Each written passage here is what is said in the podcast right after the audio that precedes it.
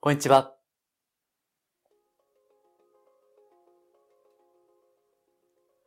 お名前だけでわかります。波動カウンセラーの林明宏です。人のオーラや物のエネルギーをお名前だけで感じ取る能力をベースに、スピーチャル的なカウンセリング、ヒーリング、タロットリーディング、守護霊リーディングなどを行っています。このマジスピラジオは、真のスピリチュアル、また、脱お花畑スピリチュアルをテーマに発信しています。今回は動画で収録していますけども、いつもの通りですね、音声だけで結構ですので、ぜひ、ながら聞きしていただければと思います。こちらは各種ポッドキャスト、あるいは YouTube で配信をしています。音声だけでいいと申しましたけども、今日ですね、ちょっと動画で撮っているのは、最近あの、引っ越し、まあ、移転をしたんですね。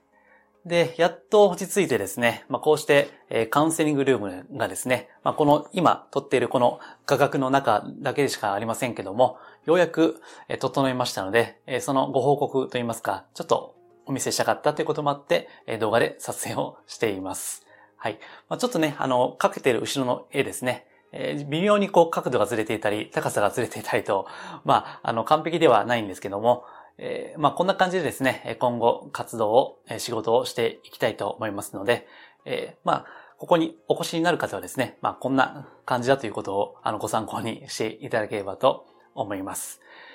で、ようやくですね、えー、昨日、Wi-Fi ですね、えー、インターネット環境が整いましたので、だったら、まあ、この YouTube は動画だと非常に容量を食うんですけども、まあ、今はもう使い放題になりましたんで、まあ、贅沢にですね、ちょっとパケットを使おうと思って、それも兼ねてですね、撮影をしているところです。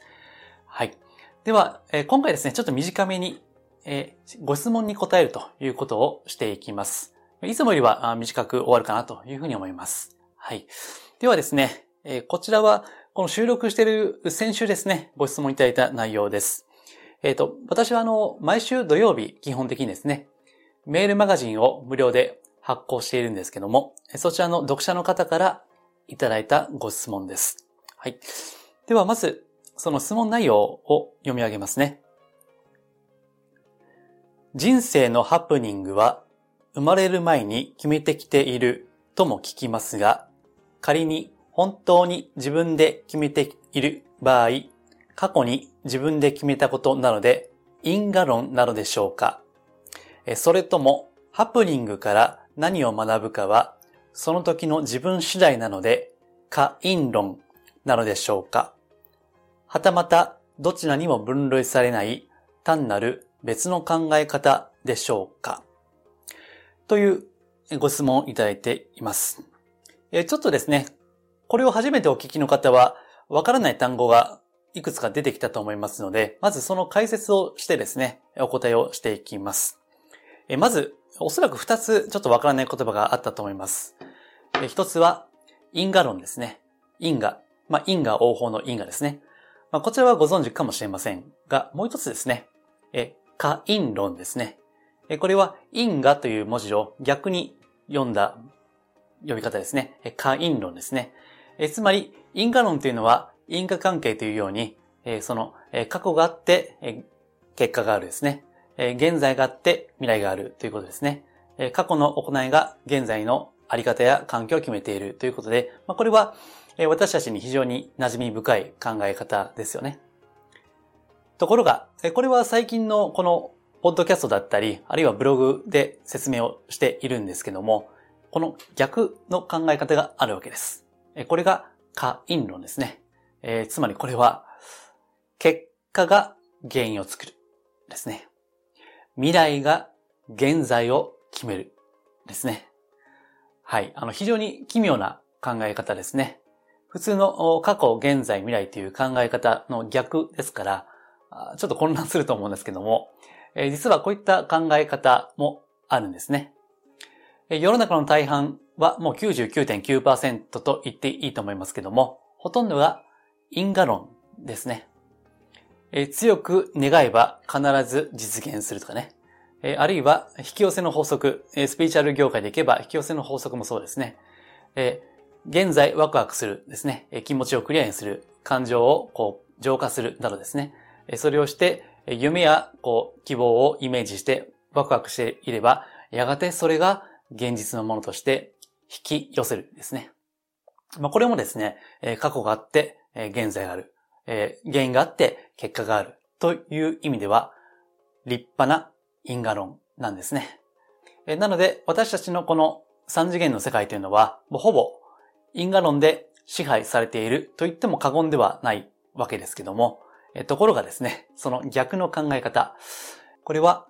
原因が結果を作るのではなくて、結果が原因を作るという考え方ですね。現在が未来を作っていくのではなくて、未来が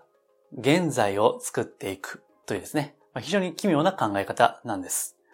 ただ、まあこう言うとですね、えー、頭がちょっと混乱してくる方もいらっしゃいますし、実際ですね、あの、これもメールマガジンの読者さんからですね、やっぱり何人かの方から、ちょっとよく混乱してしまいますね、というご感想もいただいているんで、やっぱり理解するのは難しいわけですね。えー、ところが、これはあの、ブログでも過去のポッドキャストでも繰り返しお伝えしていることですけども、要はこの、えー、可因論というのは何かというと、目的なんですね。ある目的があるわけです。えー、それ何かと言いますと、えー、もし今ですね、あるトラブルとか困難が起こっているとするならば、それはこう自分自身の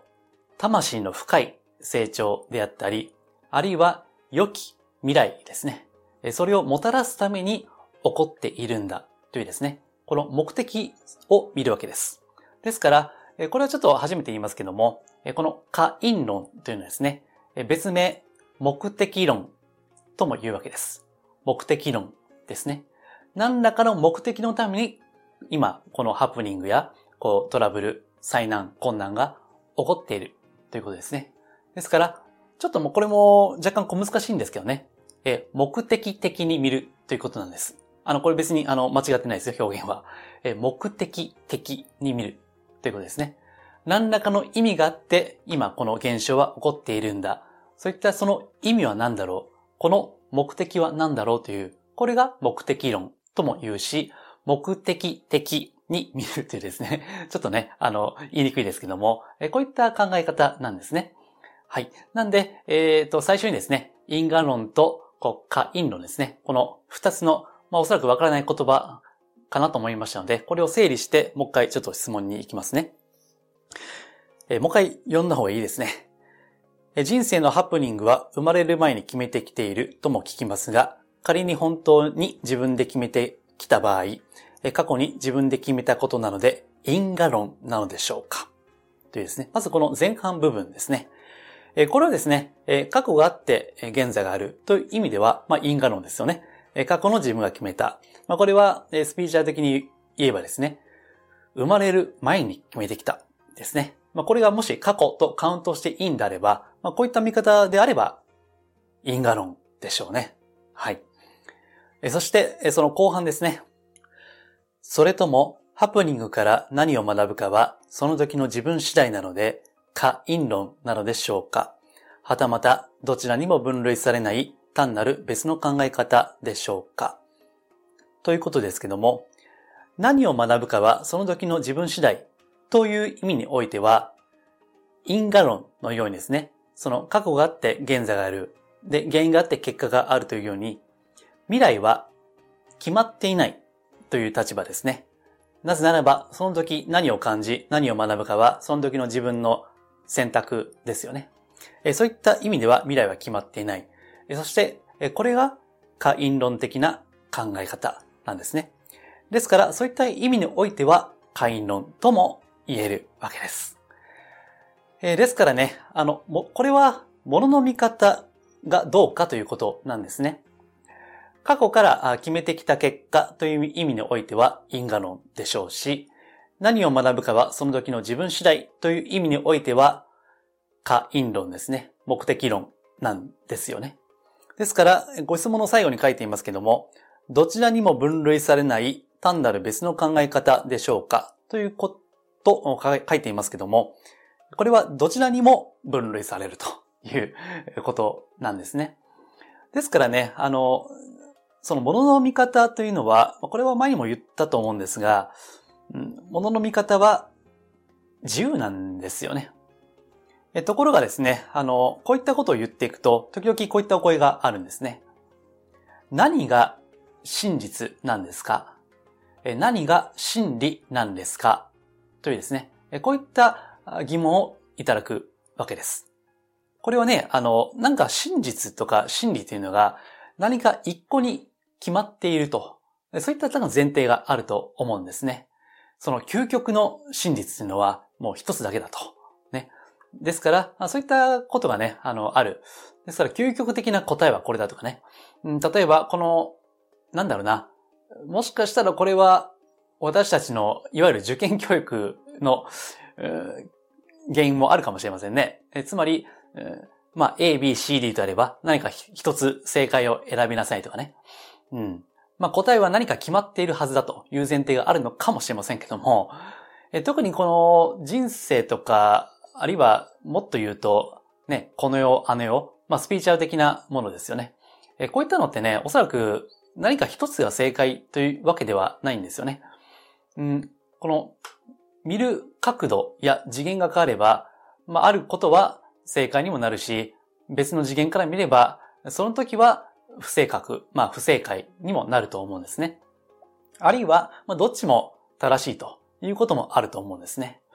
うん。ですからね、あの、物の見方によっては因果論であるし、物の見方、別の見方によっては会員論であると。うん。ということなんですね。ということはですよ。じゃあ、このご質問いただいた方がですね、どう選択するか、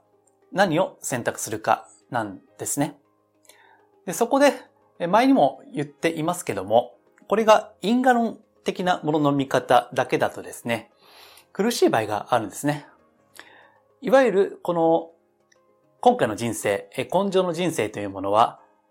過去世ですね。いわゆる過去ですね。過去世、まあ、前世も含めた、この過去ですね。それが決めているとするならば、今すごいハプニングが多発していて、不幸の連続っていう人はですね、まあ、なかなか救われないんですよね。その見方だけだと。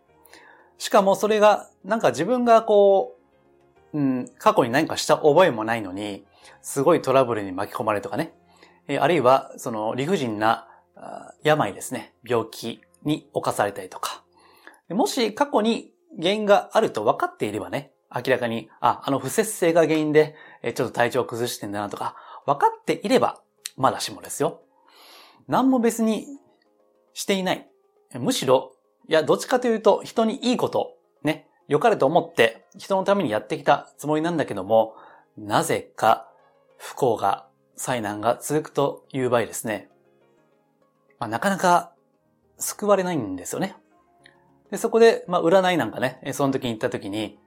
占い師に、それはあなたのカルマなのよと。もう、それはあなたの、こう、宿命だから、しょうがないのよと。ね。そういったことも言われて、ですから、救いを求めていっているのに、さらに傷口に塩を塗り込まれてですね、もっと落ち込んでしまうということもあるんですね。ただですね、スピーチャルというのはですね、やっぱり人を勇気づける、元気づける。まあこれは宗教もそうですけどね。基本的には人を生き生きと、そして、うん、苦しみから立ち上がらせ、魂を励ますですね。これでなければ私は、まあスピーチャルでもないし、まあ宗教も意味がないと思っているんだけども、何かこう、まあ私もね、あの気をつけないといけませんけども、何か上から目線で物を言うとか、こう、マウントを取るってね、うん。まあ、これね、あの、マウントマーケティングという言葉もあるらしいんですね。まあ、最近聞いたんですけどね。こうやって先生業、まあ、講師業というのは上から目線で、こう、上から物を言うと。まあ、こういったね、マーケティングのやり方もあるんだけども、まあ、少なくとも私は個人的には嫌でですね。ですから、ここでお伝えしたいのは、因果論的なものの見方も自由です。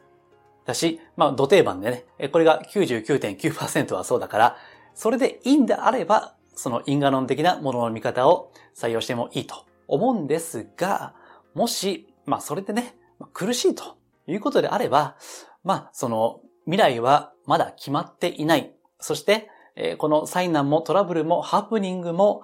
何か、うん、良きこと、良き未来、そして深い人間としての成長をもたらすために起こっているんだというですね、会員論的なものの見方、